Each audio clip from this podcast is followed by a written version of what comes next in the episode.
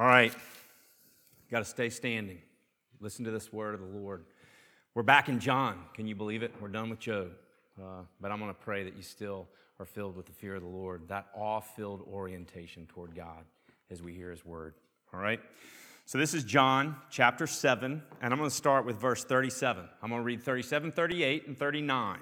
That can be found on page uh, nine, eight ninety-three of those blue pew Bibles that you have. And then I'm going to jump to chapter eight and read twelve through twenty, all right? It'll make sense to you. We'll talk about it. Don't worry. This is the word of the Lord. On the last day of the feast, the great day, Jesus stood up and cried out, "If anyone thirsts, let him come to me and drink. Whoever believes in me, as the scripture has said, out of his heart will flow rivers of living water." Now this he said about the Spirit, whom those who believed in him were about to receive, for as yet the Spirit had not been given, because Jesus was not yet glorified. And then in verse twelve of chapter eight, "And again Jesus spoke to them, saying, I am the light of the world. Whoever follows me will not walk in darkness, but will have the light of life." So the Pharisees said to him, "You are bearing witness about yourself. Your testimony is not true."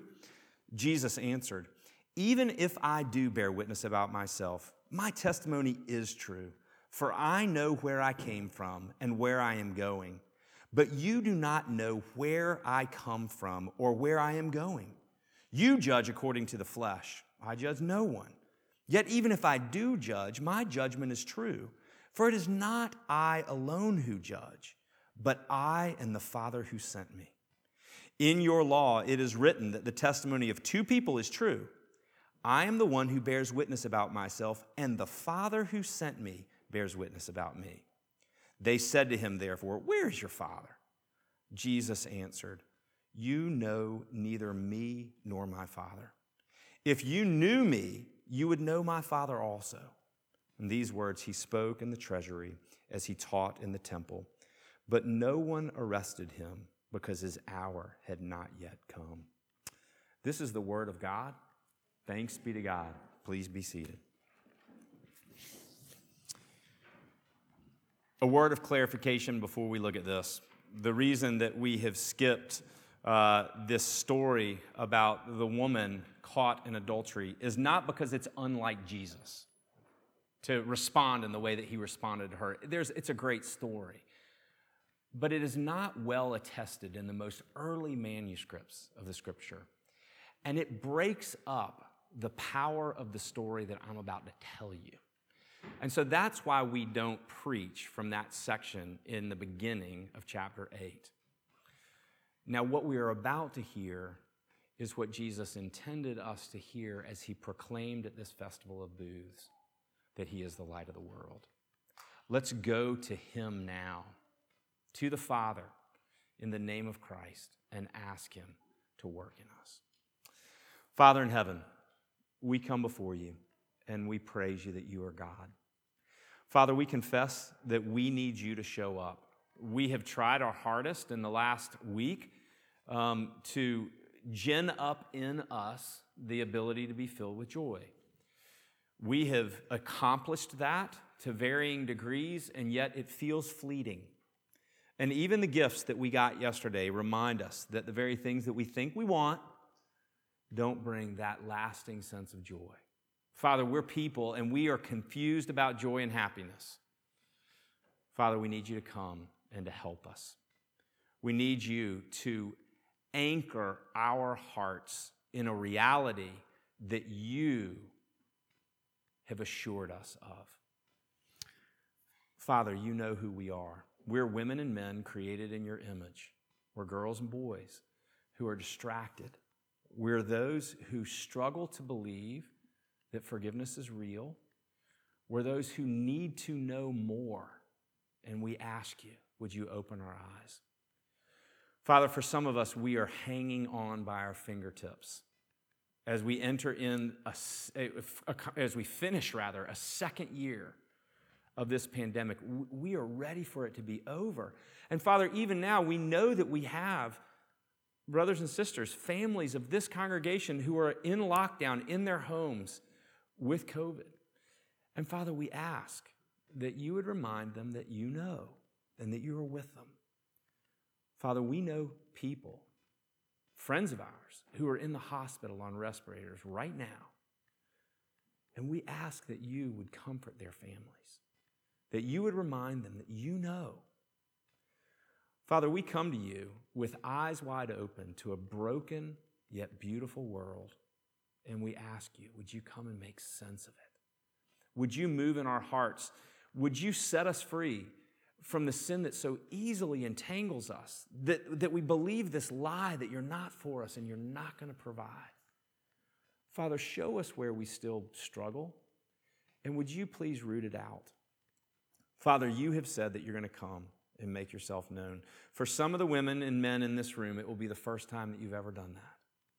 And Father, I pray that you would do it, especially for that sleepy Christian who thinks they have heard the news before, but would the penny drop today? Would it make sense for the first time? Father, for those who have believed a long, long time and yet seem and feel and experience that the joy meter is at its lowest, would you please come and would you show us the joy of Christmas, the joy of the new reality that Jesus has brought, and would we be different women and men because of it?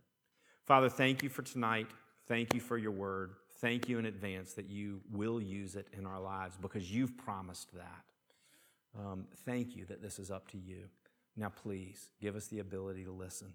Give us the ability to hear what you, Jesus, are saying. And may your name be made great among us. And it's in Christ, your name, we pray. Amen. Well, you guys, Merry Christmas. I want you to know I'm thrilled to be here preaching for you today. It's December the twenty-sixth. My family and I are about to take off for a week and have a break. But as Nathan and I returned to the book of John and I saw what I was getting to preach, I am thrilled to get to preach it to you. The story for us starts in verses thirty-seven as Jesus on the last day of this Feast of Booths stands up and he says, if anybody's thirsty, come to me and drink. I'm going to explain to that, and you, you, I am going to explain that to you in just a minute. But the meat of our sermon today is out of those few verses from chapter eight, verse twelve through twenty, where Jesus says, I'm the light of the world. And I want you to begin to think about that with this central theme in mind. Are you ready? This is the theme. Here it is. Children, if you're taking notes so that you can get a sucker afterwards, this is what you want to write down, and I'll give you a sucker, all right? Jesus, the light of the world, illuminates the Father. And simultaneously, ask your parents how to spell that, and simultaneously exposes the hearts of all humans. That's powerful, right? Listen to it one more time. Jesus, the light of the world, illuminates the Father and simultaneously exposes the hearts of all humans. There's just one command that comes out of this for you and me. One command out of these verses. Let us joyfully follow Jesus, the light of the world. That's your command today. Joyfully follow Jesus, the light of the world. Now let me tell you where I'm getting this. I had you read in verses thirty-seven, thirty-eight, and thirty-nine of chapter seven that this is the last day of the feast. And the feast is the Feast of Booths. If you go back to the beginning of chapter seven, you'll see that Jesus is gathered at the Feast of the Booths. This is, for the Jewish people, the greatest feast of all the year. This is the feast that rolls in together all of the holidays that you want to celebrate. Thanksgiving, Christmas, New Year's, even the fourth of July, they're rolled into this Feast of the Booths. In fact, one rabbi wrote of the era when Jesus lived, he said that if you have never experienced the water rites of the Feast of the Booth, you have never experienced joy. Isn't that wild? What happened on this day, you all, every day for seven days, is that they would go and they would draw water out of the well at Siloam, uh, uh, uh, uh, and they would take that water to the temple and pour it out over the altar. And they would enact the promise that God has said in Ezekiel forty-seven, that living water would flow from the temple. And it would be for everyone in the healing of the nations. They would celebrate this. They would dance and they would sing, they would party and they would eat and they would drink for seven days straight. Children, guess what? You would see your parents and your grandparents dancing if you had been at this festival. It's that exciting. This was a great festival to behold. It came at the end of their harvest. They would take all the fruit off the trees and the grapes off the vine. If those of you who like vine, like wine, you know old Zinfandel wine, the old grapes that has the most alcohol in it, that was this season. That's what was happening. And it would commemorate God's provision of his people as he brought them out of Egypt and through the desert and sustained them by his provision for forty years. It was a massive festival. It focused on that water rite where they took and they took water and poured it out over the altar, but it also focused on lights. That's why Jesus says on this last day, those of you who are thirsty, come to me. Jesus is saying, I'm the one that has the living water. It's the biggest part of this festival. And then, did you know that in the court of the women in the temple, where everyone was allowed to go, were these massive pillars just like this, and on the top of them were these huge bowls, and these bowls were filled with oil, and they were lit every night so that these massive torches lit up the temple, so that the entire city that surrounded the bottom of the Temple Mount could look up and see this glorious light. And it's in light of that, and I meant that pun, by the way, it is in light of that reality that on the last day, Jesus stands up and says, I am the light of the world. No one who would have heard Jesus say this would have misunderstood. You and I oftentimes go, big deal, we turn on lights all the time. I'm, whatever. No, no, no. This was the last day and the great day, we're told. I told you that the festival and the dancing and the partying lasted seven days, but did you know that there was an eighth day to that? The last day of the festival was the eighth day, and it was a solemn assembly before the Lord. And they would come in and they would pray for rain. For those of you who are, you know, old-time uh, Christian music, you know, uh, uh, aficionados, you know that there was this band called P F R, Pray for Rain. That's where it comes from, right here.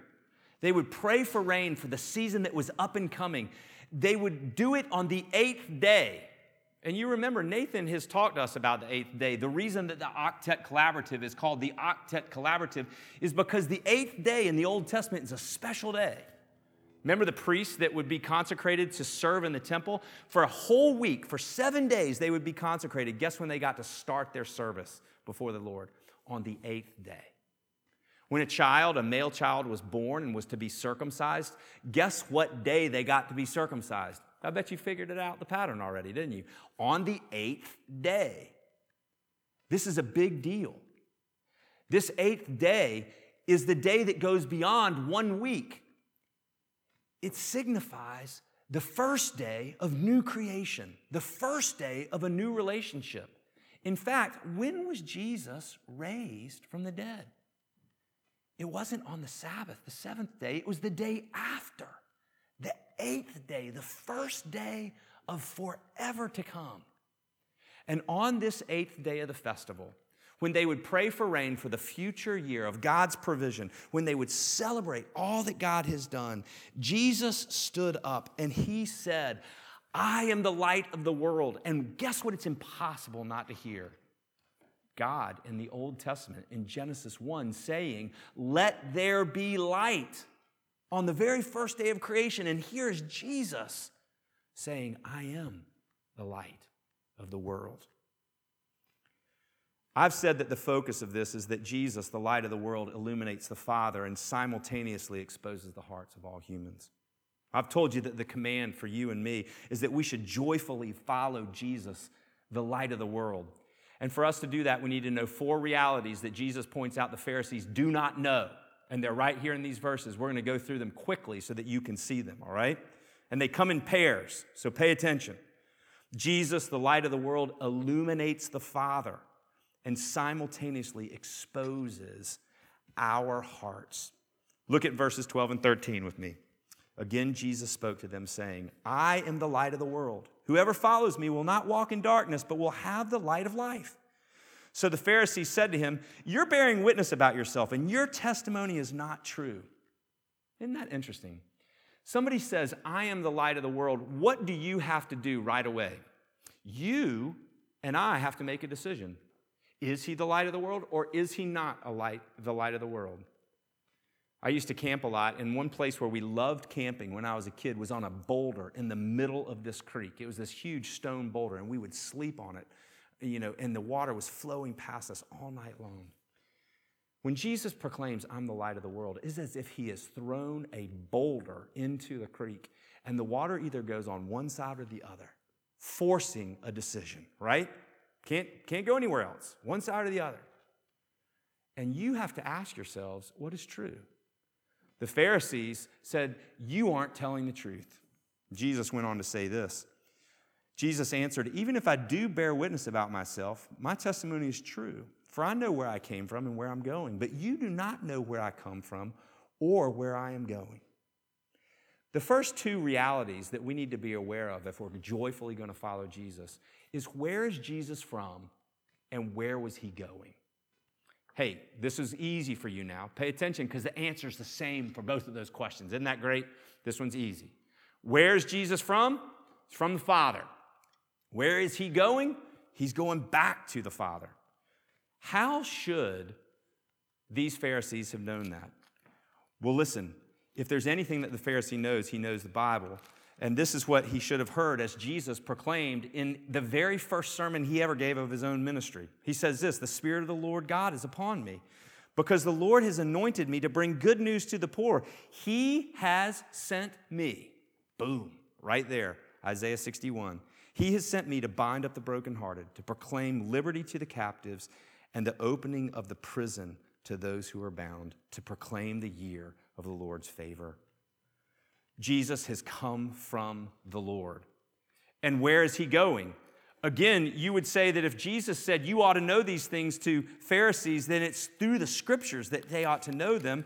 And Jesus says, you ought to know where I'm going. Psalm one ten says this, "The Lord says to my Lord, sit at my right hand until I make your enemies your footstool." Where is Jesus going? From Psalms and Daniel six, we know that Jesus is going back to the Father. Jesus has come from the Father, and he's going back to the Father. Do you remember that verse that we say a lot from Isaiah forty, that the word of God goes out from him and it never returns to him void, but always accomplishes the purposes for which he sent it? That is spoken of God's spoken word. How much more so is it true of the Word made flesh, who has been sent by God for a purpose? He has come from the Father, and he is returning to the Father. We need to remember this if we're going to joyfully follow Jesus. Jesus is not dead on a crucifix. Now listen, I'm, I'm fine if you have a crucifix at your house and you have Jesus hanging on it. I, I understand that that reminds you of the cross. You need to be clear that Jesus is not hanging on a cross somewhere. His body is not dead in a grave. Jesus sits at the right hand of the Father right now, and that's why we can pray, according to Hebrews four, that Jesus, who is at the right hand of the Father, is the one that we go to to receive the grace and the mercy to help us in our time of need. That's where Jesus is. And for us to joyfully follow him, we need to remember that. The problem is, is that these Pharisees have judged Jesus according to the flesh. Look at verse fifteen. "You judge according to the flesh." Jesus says, "I judge no one." You're like, wait a minute, I thought Jesus was the judge.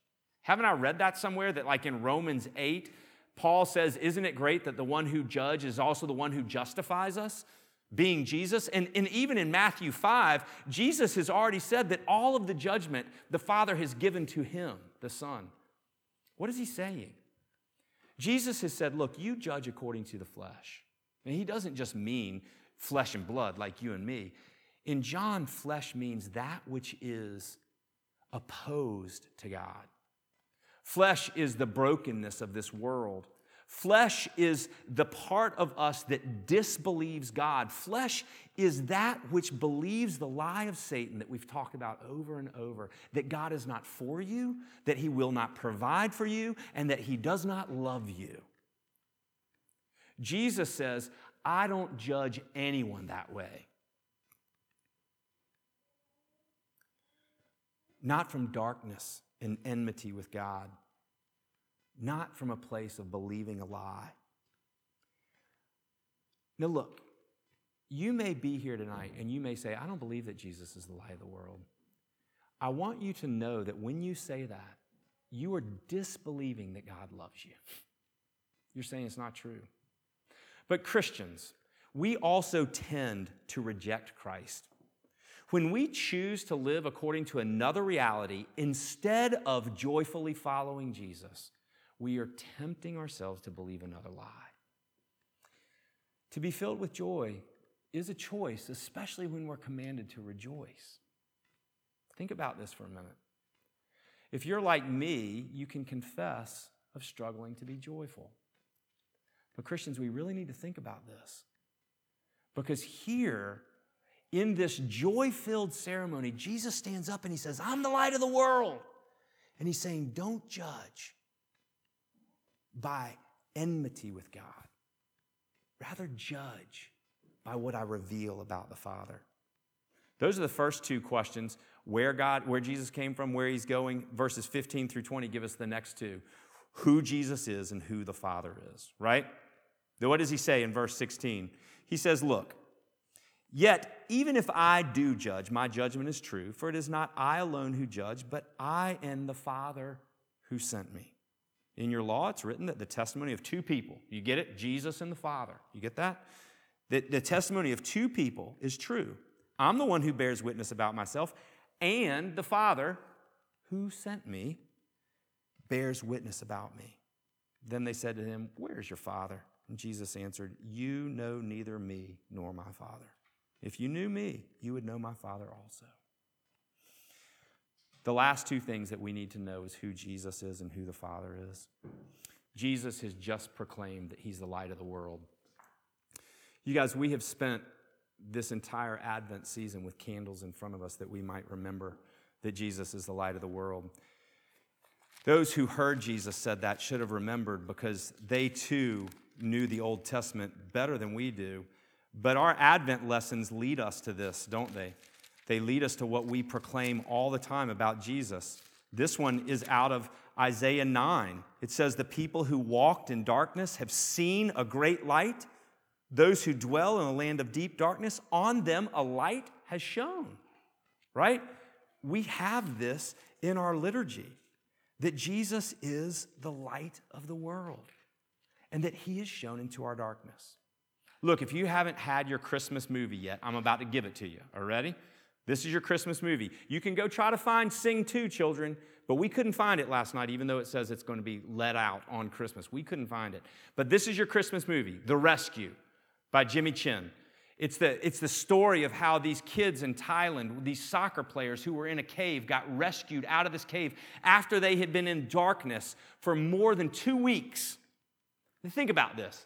These kids are in a cave that is completely black for more than two weeks. And all of a sudden, I won't ruin the movie for you. Don't worry, it doesn't even begin to ruin it. All of a sudden, this man in scuba gear comes up out of the water with a light and shines it on the kids. Think about what that must have been like for those thirteen and fourteen-year-olds who experienced that in Thailand. I want you to know that the darkness that Jesus entered into, the darkness of our own hearts and lives, is so much darker than that cave was. And Jesus has come into it as the light of the world. If you want to read about that darkness, Isaiah forty, fifty-nine is a great place to go. But that verse in Isaiah nine goes on to say, for unto us a child is born. Unto us a son is given, and the government shall be upon his shoulders. You recognize it now, don't you? It's not just that, but it's that Jesus is the light of the world who judges and exposes, but he doesn't do it according to the flesh. Look, you and I are tempted to judge according to the flesh, meaning this, meaning this, that we're tempted to judge saying, God can't be for me, therefore what I feel has to guide me. That's how I'm going to make my decisions. If I don't feel good, I'm not doing good. If I don't feel it, I'm not doing it. Because Jesus can't really understand all that I'm struggling with. We have Advent story that talks about that too, and it comes out of Isaiah eleven. Listen to what it says. It says that the one who comes forth from the shoot and the stump of Jesse, that his delight shall be in the fear of the Lord. He shall not judge by what his eyes see or decide disputes by what his ears hear. Who did that in the Bible? Who decided who God was by what their eyes saw and their ears heard? Do you know? You do. Adam and Eve. Adam and Eve judged God that way. They said, you're not really for us because that tree looks really good and I want that. And so they judged by what their eyes saw and what their ears heard when Satan said, you know, God isn't telling you the truth. But Jesus doesn't judge that way. Rather, it says in Isaiah eleven, but with righteousness he shall judge the poor and decide with equity for the meek of the earth. Jesus is one who judges with righteousness and equity. Do you long for that? Do you long for that for the broken world in which we live? You guys, if you don't long for Jesus to judge with righteousness and equity, you have not rightly seen the brokenness that's around us and in us. Come, Lord Jesus, come and judge that way. Who is Jesus? Jesus is the light of the world that judges with righteousness and equity. All right, well then who is the Father? Well, Jesus has defined the Father for us twice. I'm not going to reread the verses for you. How did he qualify the Father every time? The Father who sent me, right? So the first thing we understand is that the Father is the one who sent Jesus. But when Jesus proclaims that he's the light of the world, it's in the context of the Festival of Booths. What did the Festival of Booths celebrate? God's provision. He's also the Father who provides for us. Did you know that the one command during the Festival of Booths was this? You must rejoice. Isn't that amazing? There's a seven-day party. Every day is filled with eating and drinking, dancing and singing, and the only command that God gives is don't party too hard. No, that's not what he says.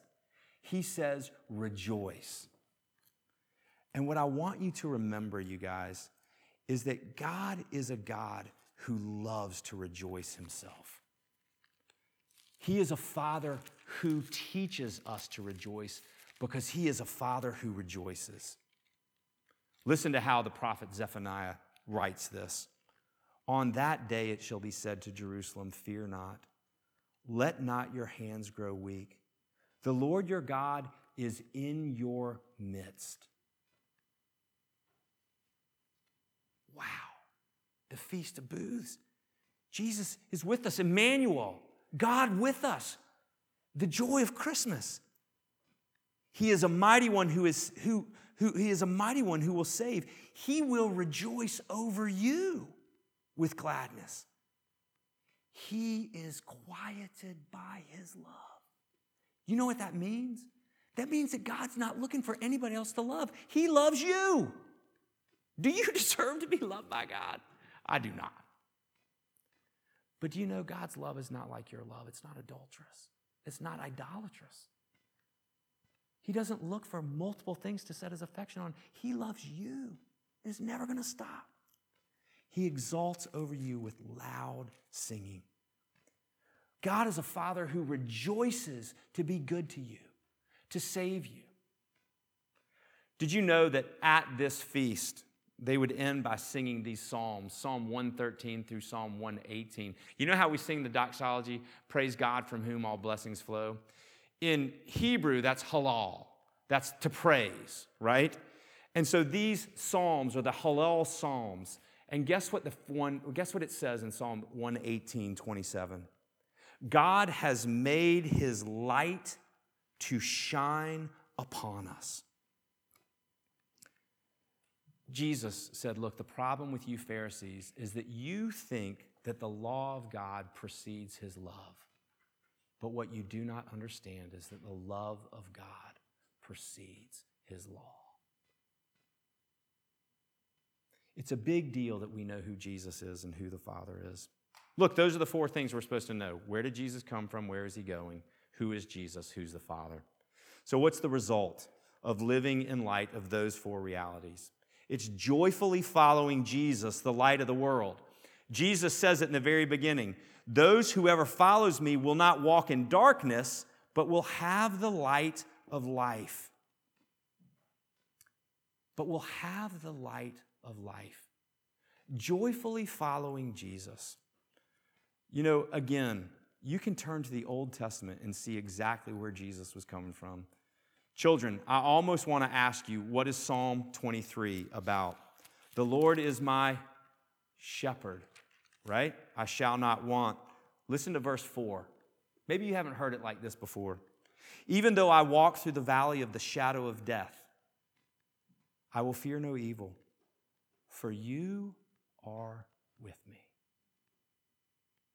How alone do you feel tonight? Are you tempted to say, no one knows my struggle? Jesus, the light of the world, is with you. Jesus said, follow me, and you'll no longer walk in darkness, but will have the light of life.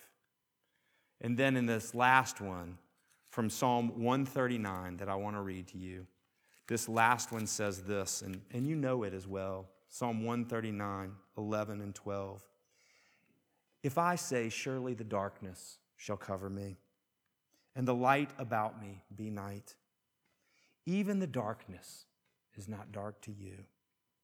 The night is as bright as day, and darkness as, as is as light to you. Let me ask you a question, children. You're going to go out tonight and you're going to look up and you're going to see the moon. Does the moon give off light? Think about it for a minute. No, the moon does not give off light. What does the moon do? The moon reflects the light of the sun. Jesus said that if you will follow him, and I have said that joyfully following Jesus allows us to no longer walk in the darkness, but to have the light of life, to give off the radiance of life. You guys, the call for us as Christians is to reflect light. But here's the thing. We as Christians want to tell everybody that we have the light and this is how you ought to live. Very rarely do we reflect the light of Christ. Because Jesus is the light of the world, came to reveal the Father. And the Father isn't one that says, you're doing this the wrong way. The Father is the one who says, I love you and forgive you. Come to me and I'll change your heart. So what would it look like to choose to live with joy? I want you to know this. To choose to live with joy, it would mean that there's a foundation under you. And, and catch this. Two years into a pandemic, there is a foundation even under your sadness. Look, some of you have deep and sincere sadness. And I'm not telling you when I talk to you about joyfully following Jesus to just act like sadness never happens. In fact, that's a misunderstanding of joy. To be filled with joy is to be filled with a reality that cannot change, no matter what happiness ebbs or flows in your life. Joy is the foundation. This Catholic priest who I really like, Henry Nouwen, said it this way. Are you ready? Joyful persons do not necessarily make jokes, laugh, or even smile. They are not people with an optimistic outlook on life who always relativize the seriousness of a moment or an event. No. Joyful persons see with open eyes the hard reality of human existence and at the same time are not imprisoned by it. They have no illusion about the evil powers that roam around looking for someone to devour, but they also know that death is not the final power. Do you know that in your life? They suffer with those who suffer, yet they do not hold on to suffering. They point beyond it to an everlasting peace. The call of this passage is for us to joyfully follow Jesus, the light of the world. Do you not believe in Jesus yet? Do you hear him say, I'm the light of the world, and you go, I don't see it? That's who Jesus says he is, and in so doing, he illuminates your heart that you don't yet believe. You see how that works? Jesus illuminates the Father, but also exposes your heart and mine. Do you want to believe that Jesus is the light of the world? Your invitation is not to come and eat and think that you deserve it, but to ask him to give it to you, and God, who delights in giving himself freely, can work. What about those of you who are Christians, who hear this call to joyfully follow Jesus? I want to challenge you with something. When the command is to rejoice, you have a choice. Either I will rejoice or I won't rejoice. Either I will follow Jesus joyfully or I won't. Christians, I want to challenge you tonight to choose to live in the light. Jesus is the light of the world. To live in the joy of a child who has come, a Savior who has saved, and a King who reigns in the midst of chaos. I'm going to say that one more time. A King who reigns in the midst of chaos, who is in the process of making all things new. Listen, if you say, look, I want to believe this, would you pray for me? I want to encourage you and say, yeah, absolutely, I'll pray for you. But you want to know something one better? I'll up you one. The Holy Spirit prays for you with groans that are too deep for words, that you would know what it means to joyfully follow Jesus. Jesus is the light of the world. He illuminates the Father for us. The one who sent Jesus, the provider, and the one who rejoices over you and me. But he also exposes our hearts. I want to challenge you. Joyfully follow Jesus, the light of the world. Let's pray.